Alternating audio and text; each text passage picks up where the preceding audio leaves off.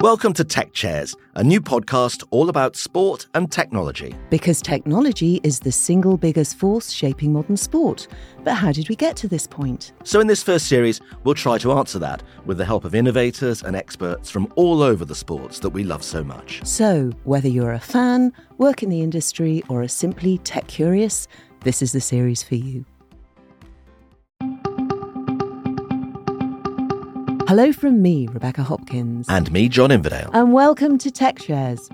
Remember, coming up in May, we have our last episode where we'll run down the top 20 greatest technology moments in sport. Have you told us your thoughts yet? And if not, why not? If you think Hawkeye has been the most transformational invention in sport, or video replays generally, or some tiny piece of engineering that hardly any of us have ever heard of, get your vote in and tell us about it. Now, I have a bike. And I have a bike too. Mine is a hybrid. And mine is blue, although emblazoned across its central bar, I have to say, is the word Boardman. Because from being an Olympic champion 30 years ago to being part of the revolution that swept through British cycling to now being a fierce campaigner for cycling and cyclists generally, Chris Boardman is a name that is just synonymous with the sport. And welcome, Chris. Hello, how you doing? I'm glad you've got a bike with my name on. That paid for my breakfast. Thank you. Chris, you must have grown up with bikes, and yours was probably back in the day a far cry from what kids have now. Talk us through the development of, of the cycles over the years. Well, I mean, uh, yeah, I did grow up with bikes, and most kids did, certainly of my age, because it's um, it's such a wonderful tool, isn't it? That is your it's your first rite of passage as a kid. It's your how you extend territory. It's transport freedom, and then for me and people like me, it became um, it became my sport and my passion, and then my job.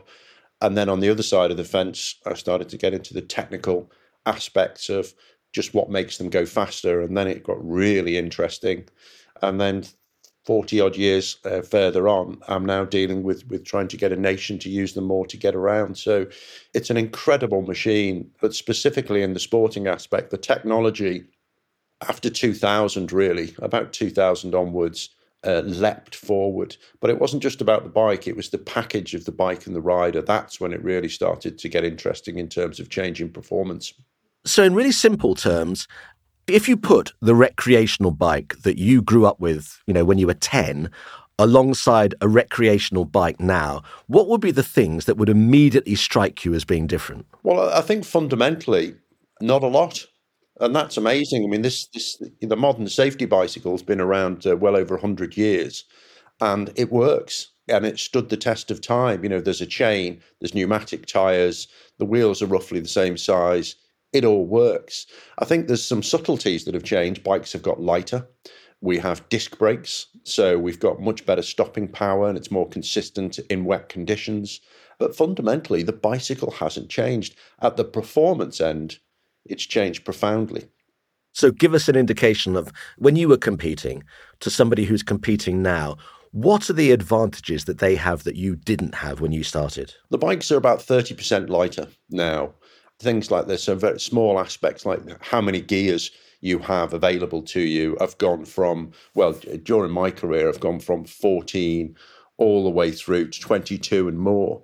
So you have a lot more options to take with you uh, at all the time. The the bikes are hugely lighter. Carbon fiber really came in in the late 90s and that took some time for culture to change to adapt to this new material because First thing we did with it is we rolled it into tubes because that's what we've always worked with with metal.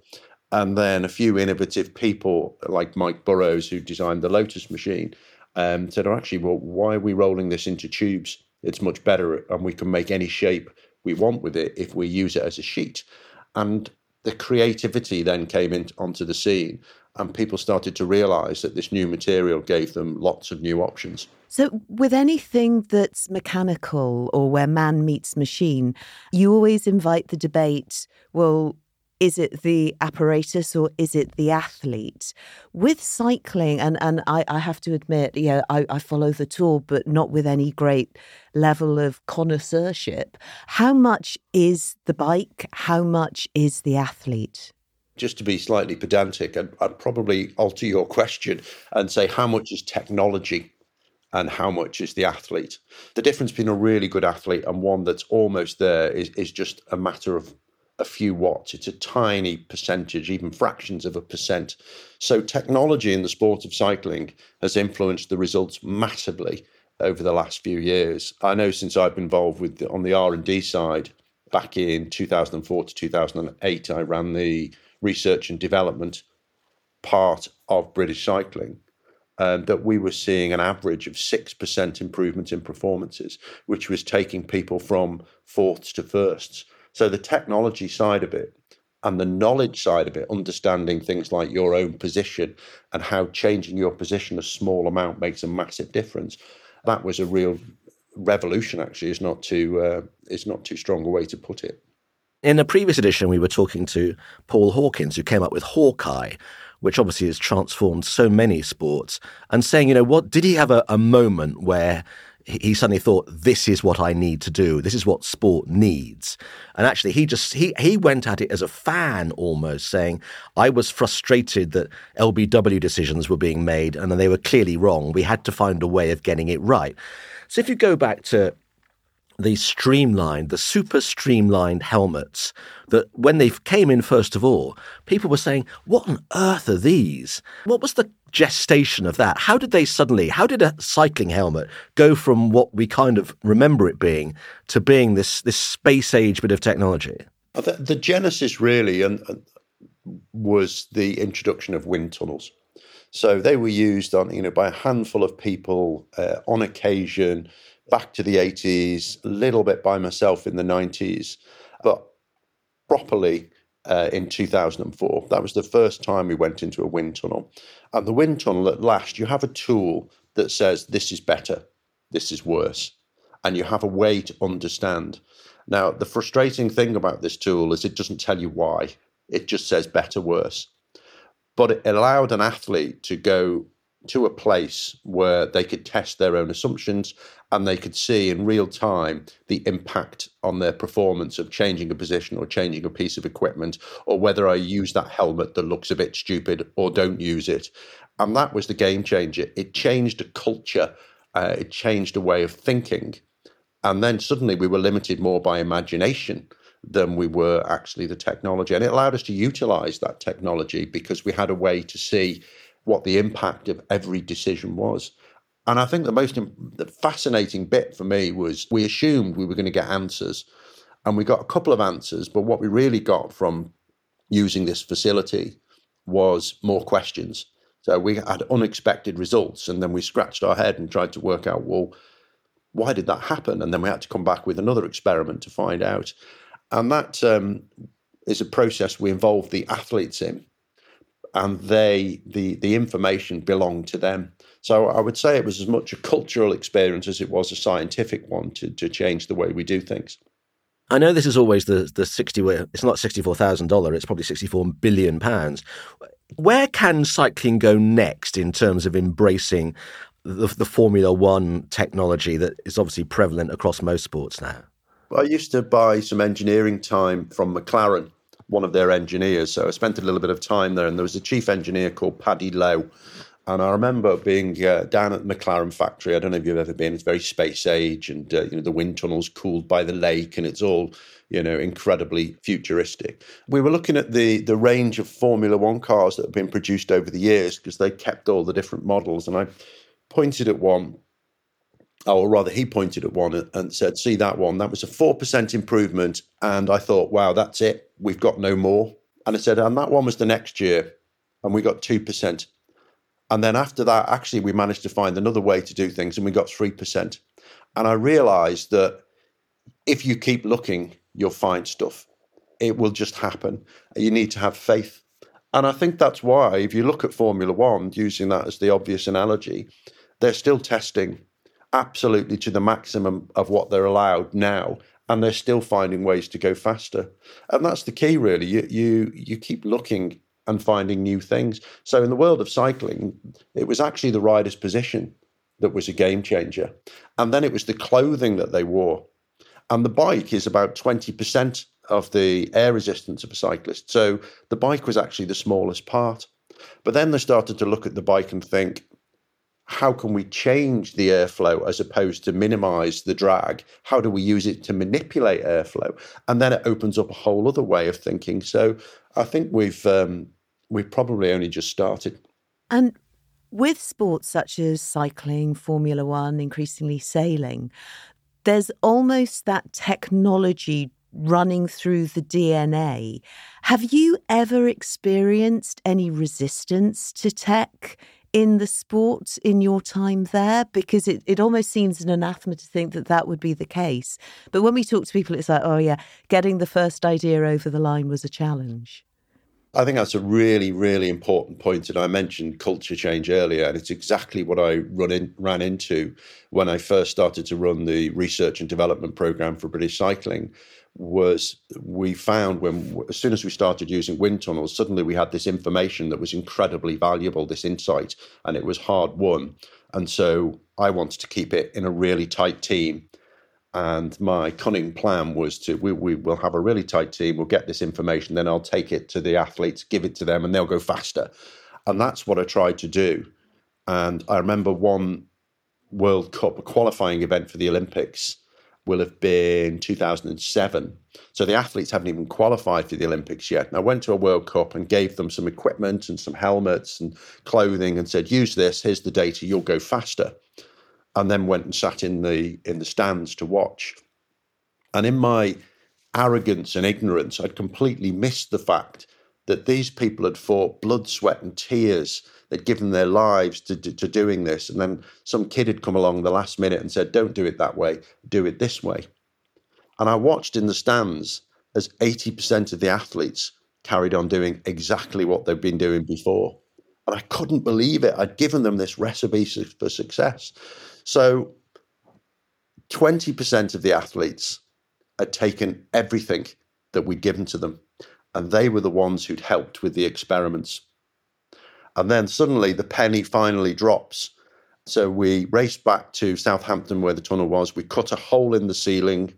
We put an overhead projector there. So we had data live on the floor uh, in front of anybody who went in the wind tunnel. And we got every one of the Olympic team down, put them in the wind tunnel, and just let them play just let them play and experiment and see what it did to the numbers. And then they asked questions, and the experts were there. And then they made suggestions and passed them a helmet, passed them a piece of clothing. And by the end of the sessions, all of the athletes had adapted pretty much everything that we wanted them to do. But now it wasn't our idea. This now belonged to them and it was their choice. So that's why I mentioned earlier that a wind tunnel was as much a psychological tool as it was a scientific one. And that culture change is hard to get. One of the things that we did is bring in people who knew nothing about our sport but had expertise in their area. So I had a conversation with one aerodynamicist who had started to work with us who knew nothing about cycling. And he looked at the bike and, and a rider on it and said, Why are your handlebars 42 centimeters wide? And we realized that we didn't actually know. It's just because that's the way it was. We were constrained unknowingly by history and tradition. So we said, "Oh well, that's uh, that's the width of your shoulders," and he went, "Right, okay. Well, would you use thirty-eight centimeter handlebars?" Ooh, uh, well, I guess so. Would you use twenty-two centimeter handlebars? No, no, we couldn't do that. Why not?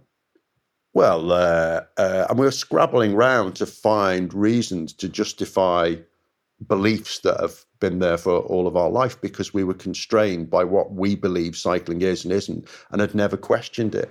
So bringing in ignorance, mixing ignorance with expertise was the real game changer for us. We had somebody who worked in the underwear industry that came in and had knowledge of fabrics but didn't know anything about cycling. And when we pulled things taut to get real, all the creases out of clothing, and we thought, well, that will make it smoother. She pointed out that well actually you've just made at a, at a, micro level you've just made the material rougher because you pulled all the fibers apart. So we mixed in wholly new knowledge from people who knew nothing about what we did and without fail they were the catalysts for the game changing ideas it's the perennial, Chris. One last question: barroom debate, and we did it with our motor racing episode a couple of a couple of times ago. If Anquetil or Merckx or whoever had had all the technology that the last generation or so have had at their disposal, would they have been greater cyclists or were they just different cyclists? I don't think the human being has fundamentally changed for the last few thousand years. What has changed is knowledge and what we can do with that knowledge. I think Merckx and Anquetil would undoubtedly have gone faster, and so would everybody around them, and they'd have probably still been in the lead. So the human passion and ability to deal with suffering uh, and make tactical decisions, that is the same now as it was 100 years ago. And I think that's as it should be. Technology doesn't rule, it supplements people who were going to be the best in the first place. Chris, just have to say thank you for making us all feel part of and explaining the cycling revolution and also bringing the curtain down on the first nine episodes of Tech Chairs, where we started with people rubbing olive oil on their bodies, and we finish with people discussing how far apart cycle handlebars should be, which doesn't sound like technology, but as we have learned, it most definitely is. And this is your last chance to tell us what you think is the greatest moment in sports technology before we run down our top 20 in the next episode. And that's happening at the Sports Technology Awards in New York. So, one final reminder of how to contact us techchairs at sportstechgroup.org or tweet us at sportstechgroup using the hashtag SportsTechGoat. And thanks for listening. Until next time in the Big Apple.